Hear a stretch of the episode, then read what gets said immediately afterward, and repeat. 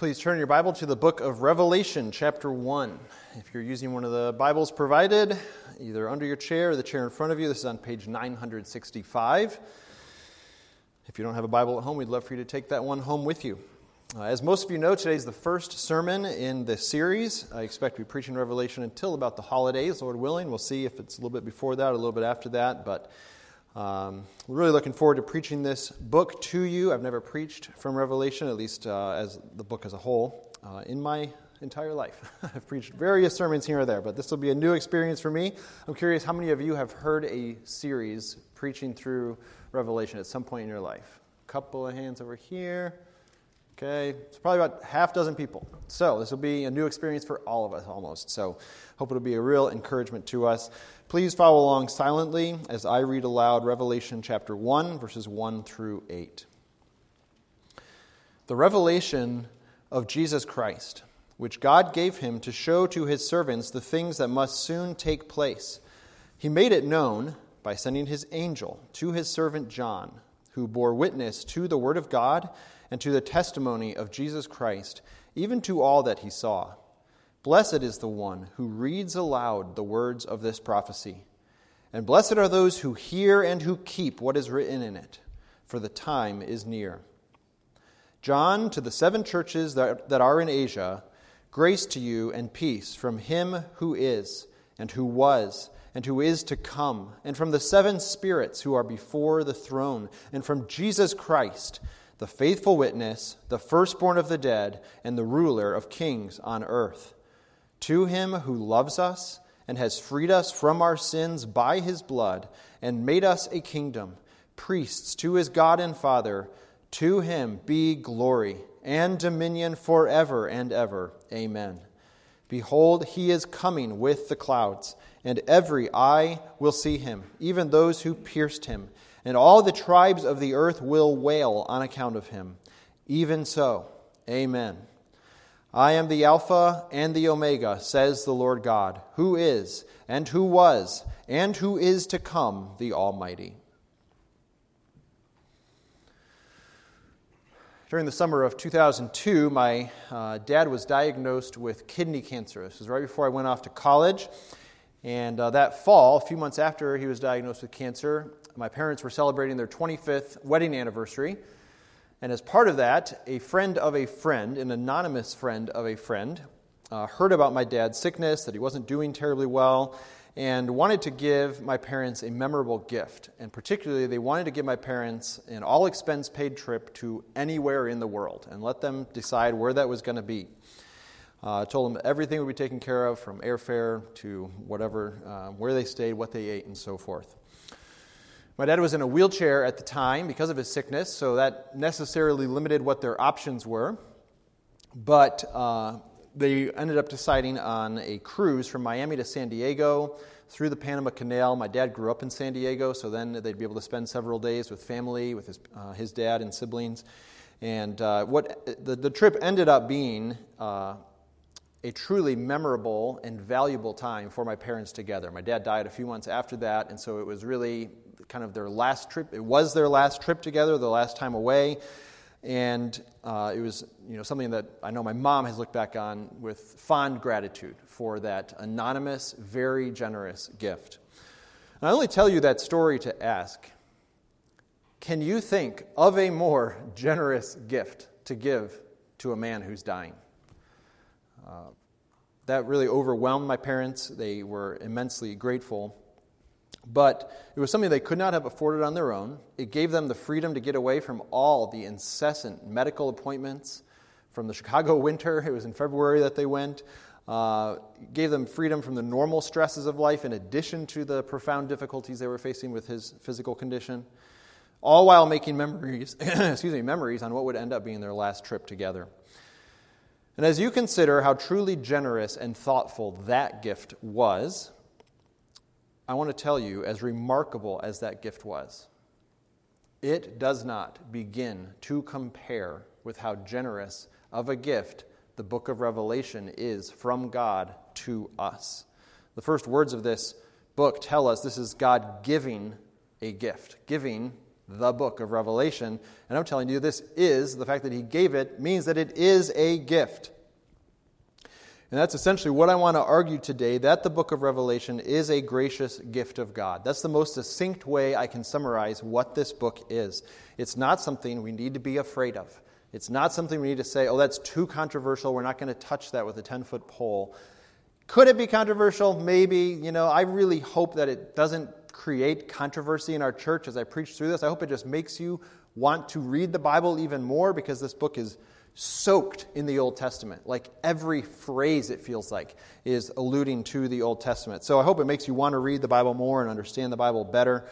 But I hope you also just say, Thank you, God, for this amazing, generous, thoughtful gift of telling us all that you contain in this book of Revelation. Now, if you are here and you are not a Christian, we are so grateful that you're here. I'll tell you, this book is a little bit unusual, and maybe you're a little bit unfamiliar with this part of the Bible. But I'll tell you that it does address some of the questions that you probably wonder about yourself on your own time. Like, for instance, what will happen at the end of time? That's a good question. It's a question I wonder about. It's a question most of us probably think about once in a while. It's a question that Hollywood has had a heyday playing around with. There are dozens of movies just about what the end of the world would be like. So that's one question this book seeks to answer. More specifically, do you ever wonder what will happen when you die? At the point you have a heart attack, or the point you die in a car accident, or you die of cancer, or any number of other things that could or will take our lives from us at some point down the road, hopefully a very long time down the road, what happens to you? Do you just turn into dust in the grave, and that's the end of you? The end of your existence? Is there a place such as heaven and such as hell? Is there any real justice at the end of time? Is there an end of time? Most people, if they're willing to take a little bit of time to think about it, will say, yeah, there is an end of time and it's coming, and it's coming because of climate change, or it's coming because of nuclear, uh, nuclear warfare, or any number of other traumatic events that sound like really interesting movies. But the Bible has a different answer than those movies are going to give you.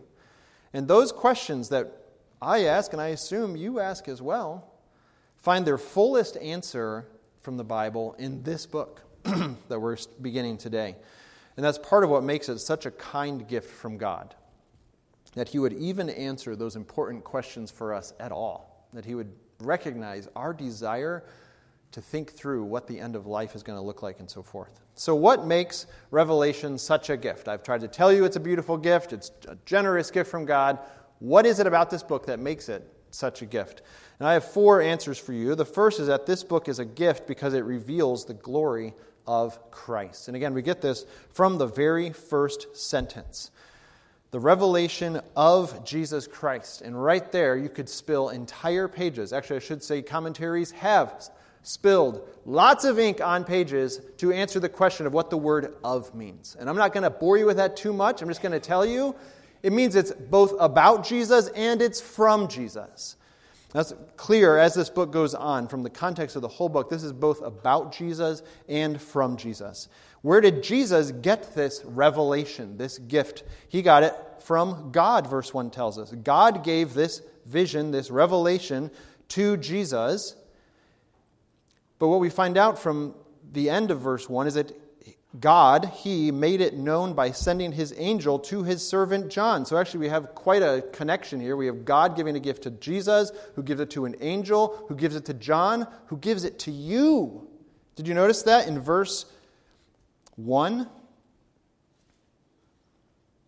God gave this revelation to him to show to his servants. That's you. That was the first audience for sure. That's who it was written to. It was for us, for our benefit. That's part of what makes it such a gift that we are included in this story. In some sense, this story is about us. We are wrapped up in the truth of this story. This is both about Jesus and from Jesus. And what I want to make crystal clear is that I will have failed in my task of preaching this book to you if anyone leaves this series saying, Wow, the future is fascinating. But if you leave saying that instead of, Wow, Jesus is amazing, then I will have failed. I want you to leave here saying, This is dope, as a friend of mine says, a lot, that I've heard him say a lot recently. This is crazy. Jesus is so glorious. That's what I want you walking away with. I actually don't care if you leave this series with more questions than answers about what the future will be like. Because that's not what this book is here, is to give us like beautiful timelines and charts with all these images all over them. We don't need colorful charts and accurate timelines. We need a heavy, significant, glorious, weighty dose of Jesus. So we need to think less about future events and more about the slain Lamb of God who is alive forevermore, as next week's passage will tell us. I don't want anyone leaving this series thinking less about Jesus. Perhaps you could think of it this way Imagine, and maybe this will happen, that we have a non Christian visitor with us for each worship service when I preach the book of Revelation. What do we want that person leaving with a really clear sense of? How charts and timelines lay out what this book looks like, or who Jesus is? You know the obvious answer.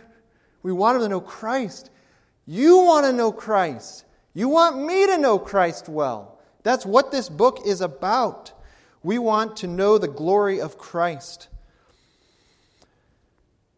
So, why would we assume if we know that a non Christian needs just to know about who Christ is, not all these details wrapping up together, why would we think that we need something less? Why would we also assume that God would give us a section of the Bible just to satisfy our curiosity about the future? It does do that in some parts. It does give answers, and I'm not going to shy away from giving those answers. But that's not primarily why God gave us any part of the Bible. There's no single sentence of the Bible that God gives us just to tell us a piece of information. It's always driving toward ethics, toward how you live, toward what you believe, and how that affects your life. So we don't have, you know, the book of Genesis, chapters 1 and 2, so we can build little replicas of what the Garden of Eden would have looked like, or so we can know what the, the ark would have looked like. We have that book of Genesis to tell you you can trust this sovereign God who makes everything out of nothing and rules the nations. And the Lord gives us this book to help us walk through the trials of life as a pilgrim here on earth. So, if I'm saying that this book is a gift because it reveals the glory of Christ, that should make you ask the question what is it about Christ that makes him so glorious? And this book, this book, this passage answers that question in a number of ways. First of all, he's glorious in his nature. And you're going to notice I'm kind of skipping around a little bit. Hopefully, I'll touch on all the parts that you have questions about here in verses 1 through 8. But Christ is glorious in his nature. You notice in verse uh, 5, he is the faithful witness. That means he accurately and perfectly portrayed and revealed God. That's talking about his earthly ministry. He witnessed, he testified, he portrayed the beauty of God faithfully, accurately, while he was here on earth. It goes on to say that he's the firstborn of the dead. This is talking about the fact that he actually died and he actually rose again, and in doing so, he started the new creation. We don't live in the new creation yet. But what you have in the Old Testament is God creating the place, like the Garden of Eden, and then filling it with people. What he's doing now is creating the people, and he'll use those people to fill the new place where he is. And that's what we'll get to at the end of Revelation. And so Jesus is the firstborn of the dead. He's the beginning of that new creation. And so now all of those who are in Christ, the New Testament often uses that language, those who are related to Christ, are part of that new creation. 2 Corinthians 5 says, I am a new creation. You are a new creation if you are in Christ. He's also in verse 5 here, the ruler of kings on earth. And I will tell you, this is not a future description of Jesus, this is a present description of Jesus. He's ruling the kings of the earth right now, just like he was ruling the many evil kings of the earth that this letter was written to. This book essentially is a prophetic, apocalyptic letter to tell people how to hold fast to Christ while he holds fast to them in the midst of really terrible persecution around the year 90 when this book was written. But if he was ruling the kings of the earth back then, he is still ruling the kings of the earth right now. You know what that means? It doesn't matter who the president is of our country. It doesn't matter who's ruling over North Korea or Iraq or China or Russia or the Rotary Club in your town. It doesn't matter who the leaders are. He leads them all, He rules them all. And He doesn't want you fretting about them. He doesn't want you fretting about who's on your local school board making decisions about which textbooks your children will be learning from or who gets to use the boys' and the girls' bathrooms. School board leaders get to make decisions like that. That should make us really nervous unless we have a king who is the ruler of the kings of the earth. And that's who Jesus is, and that's why he's so glorious. He's also sovereign. Did you notice in verse 8 he says, I'm the Alpha and the Omega? That's just the first letter of the Greek alphabet and the last letter of the Greek alphabet. And it's just a way of describing, there's a technical term for this, but just a way of saying if he's the A through the Z, he's also the B, C, D, E, and on and on and on, all the way to the end. He's the beginning and the end, and he's everything in between. And if he was there at the beginning and he's there at the end, it means he's ruling over everything in between, and so you can trust him.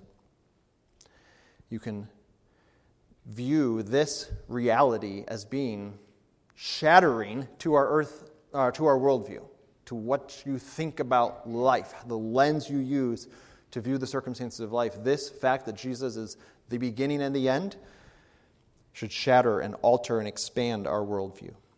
It takes us all the way in, it zooms us all the way in, but it also zooms us all the way out. So you get this beautiful panoramic vision of who God is and what is going on in the world. Jesus is glorious in his nature. He's also glorious in his work. As part of his work, in verse 5, maybe you have a paragraph break there in the middle of the verse. To him who loves us. That's who Jesus is. Part of his work is loving his people. He goes on to say, He freed us from our sins. How in the world does Jesus free people from bondage? Through, look at the text there, verse 5, right in the middle of it. He frees us from our sins by his blood at the end of verse 5. That's the answer. Shedding his blood on a Roman cross as a sacrifice for your sins. And your response is to believe that he can wash you from your sins. And to use the language of this text, he can break the bondage of your sins. All you have to do is believe him and change the direction of your life saying, I hate those sins because they draw me away from God. And if you've never done that, that's what we want you to do. Put your hope in Christ alone, not in your ability to perform to a certain level of Christian standards. As part of this work of Christ, verse 6 says that he made us a kingdom, priests to his God and Father. That probably sounds familiar to you because of the passage that Mary read for us today from Exodus 19. What did God make Israel to do in Exodus? To be a kingdom of priests who will, through the way they live, reflect the glory of God to the nations. And what this is saying is that Jesus is the one who is making the kingdom of priests. What does that say about Jesus? It means that he's God, because that's what Exodus 19 is telling us. God is the one who makes that kingdom, that community of people who live under the headship of Christ. He is the king. We live in his place. We are his loyal subjects, which means we obey him. And in doing so, we tell everyone who knows us there is a king, and you need to bow to him too. And it's glorious to follow him. So do that. That's what we're trying to tell people through our lives and through our testimony, through sharing the gospel with people. He's glorious in that he comes again. This is clearly part of this passage in verse 7 Behold, he is coming with the clouds, and every eye will see him. That means you will see him. Your eye will see him. You will have an opportunity to respond to Jesus. And now is that opportunity before your eye sees him. I've never seen him. I'm willing to bet a lot of money you haven't either. But you will see him on the last day. And notice what else will happen besides eyes seeing him when he comes again. This is quoting Zechariah 12. Even those who pierced him and all the tribes of the earth will wail on account of him. There's a couple different possible ways we could read that. From the Zechariah passage that John is quoting here, the Apostle John, not John the Baptist, but the Apostle John, who wrote the book of John, 1st, 2nd, and 3rd John. Now he's reading his five, fifth book of the New Testament.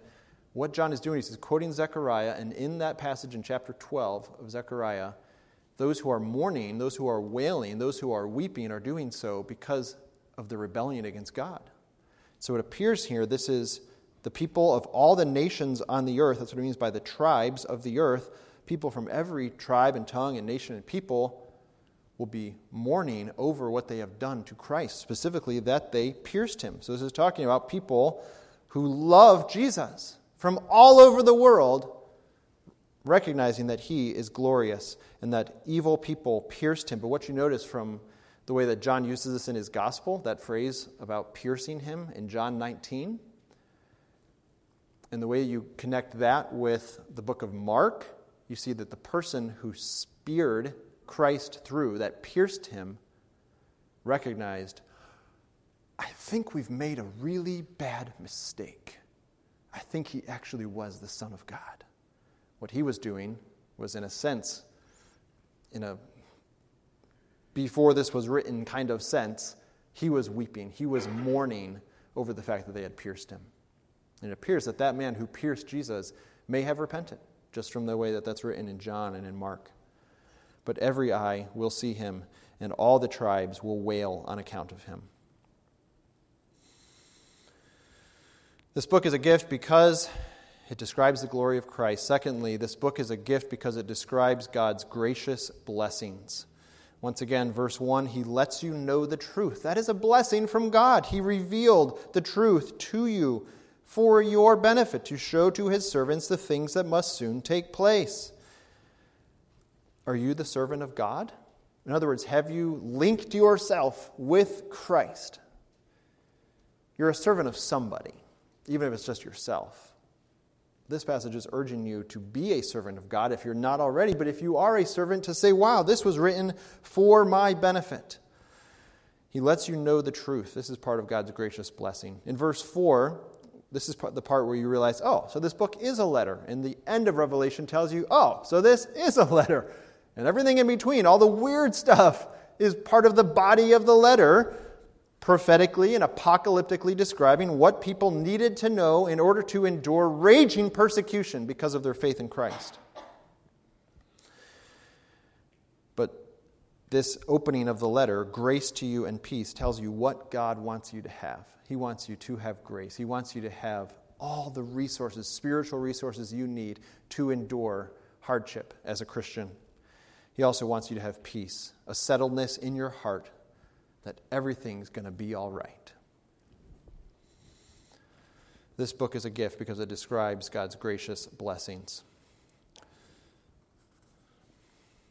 It's a gift because it reveals the glory of Christ, because it describes God's gracious blessings. Third, this book is a gift because it expands our horizons. I don't know if you've ever stood up on a hilltop about this time of year when it's really hot and muggy out and you're in a place like this where you get fireflies, and if you're up on a hilltop, I've noticed this in Pennsylvania about 10 years ago, there were thousands, if not tens of thousands, of fireflies down below us.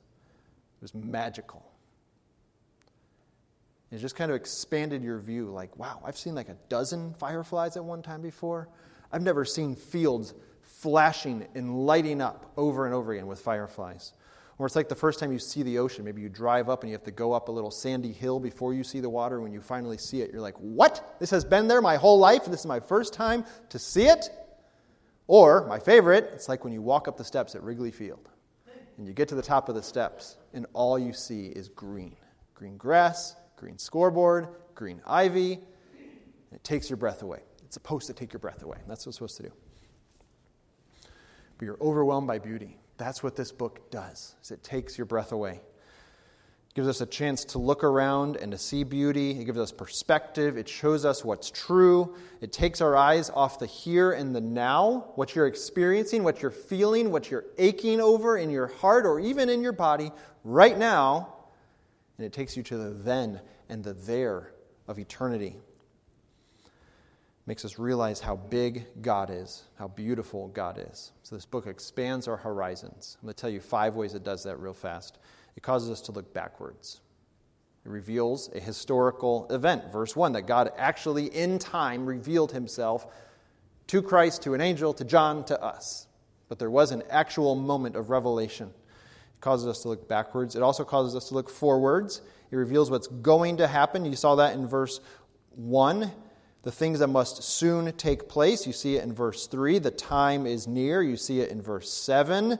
He's coming with the clouds. That's talking about the book of Daniel, chapter 7. We'll talk about that more next week. But it causes us to look forward to an event that will happen in time, that you will be a part of, that all of us will be a part of.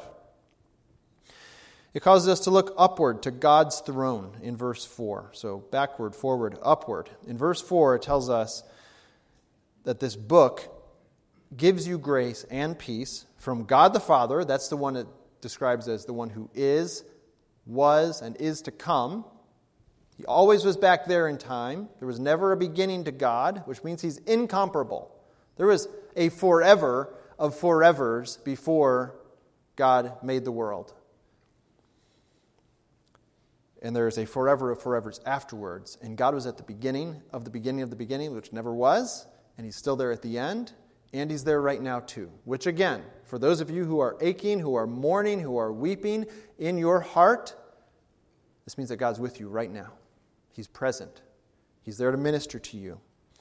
So it takes us upward to God's throne. There's the God the Father, there's the God the Spirit. That's who I was talking about with this idea of the seven spirits. I'll talk more about uh, why the author of uh, why John, the author of Revelation, talks so much about sevens throughout this series, but here he talks about the Holy Spirit signified by the seven spirits. That's a reference to Zechariah.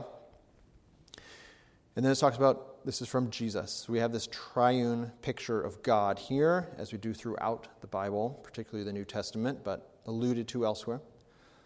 Causes us to look upward to God's throne, where He rules. It also causes us to look outward. And by that I mean it causes us to look at the church around us. That you aren't the only person that God made into a kingdom of priests.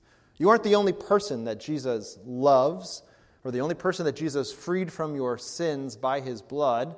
He does that for all of those who, through repentant faith, follow Jesus.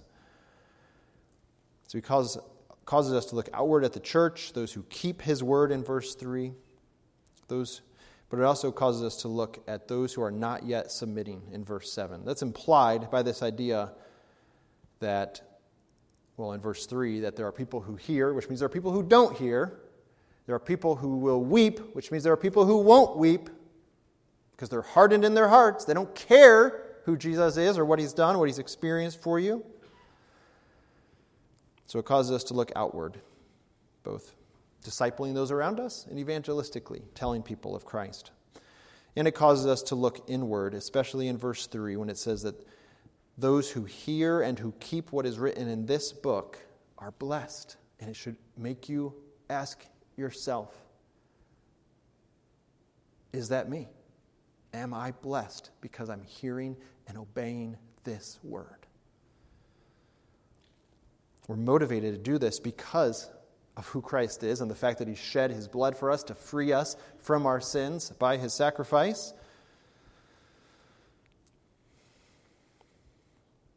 Now, this book expands our horizons. Maybe this is one way you can think of this book. It's like a movie that you wish you could watch again a second time.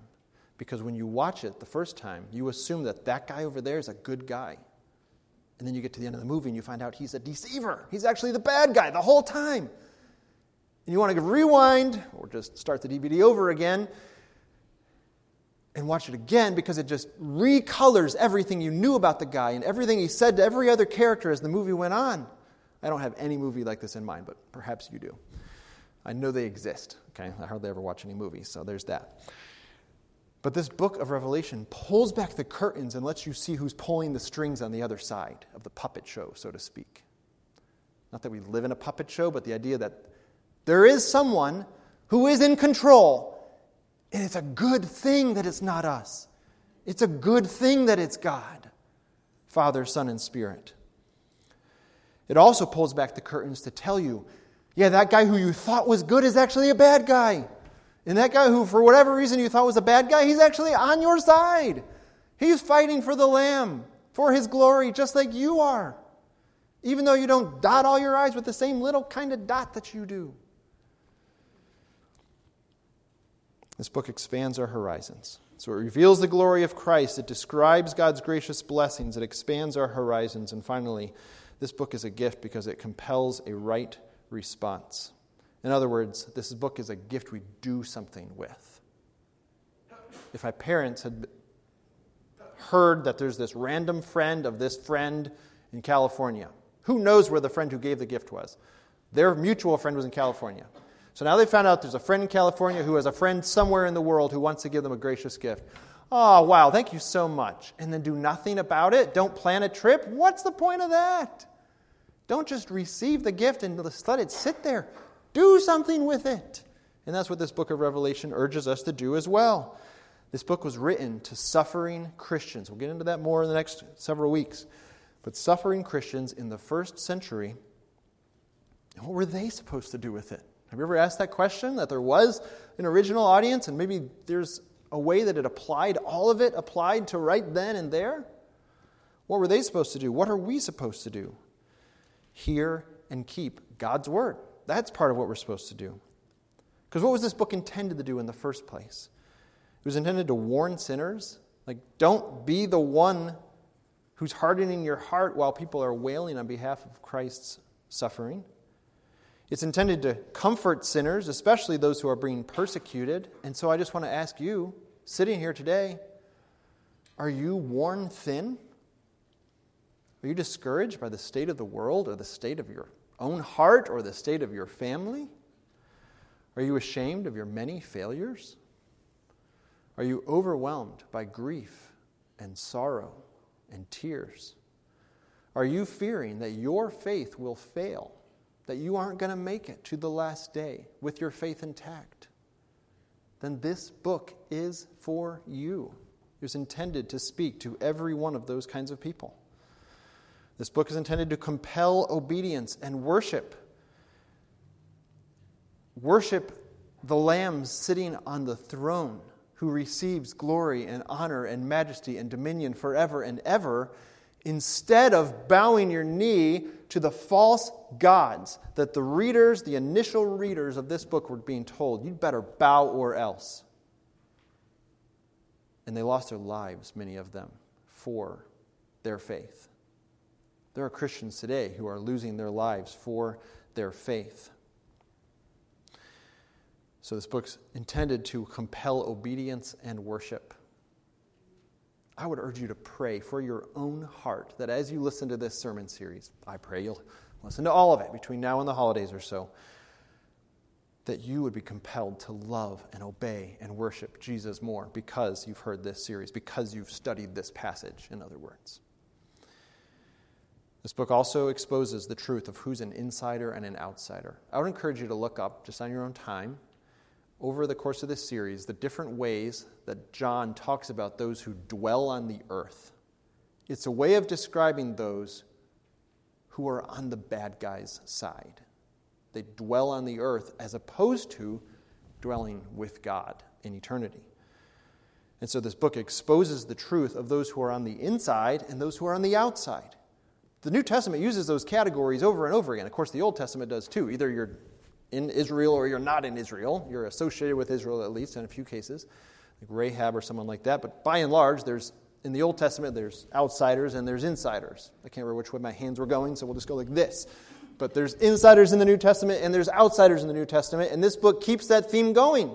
We're not all universally saved. C.S. Lewis was wrong when he says that you can worship other beings besides Aslan, and in the end, everything will be okay. There are insiders and there are outsiders, and this book makes that crystal clear. And our call to outsiders is to bow the knee and love Jesus and worship Him and acknowledge His sovereignty, that He is the one who is and was and is to come. I don't know what the best gift you've ever been given was. Was it for Christmas? Was it for your birthday? For an anniversary? Just a random gift that took your breath away because you were so surprised by it, because of when it was given to you, or because of what it was? Because of it was from someone you love so deeply? But no matter what other gifts you've been given, or maybe what other gifts you've uh, given to others, on the last day, you'll realize that every gift pales in comparison with the gift of revelation, a gracious gift from God. Let's close in prayer.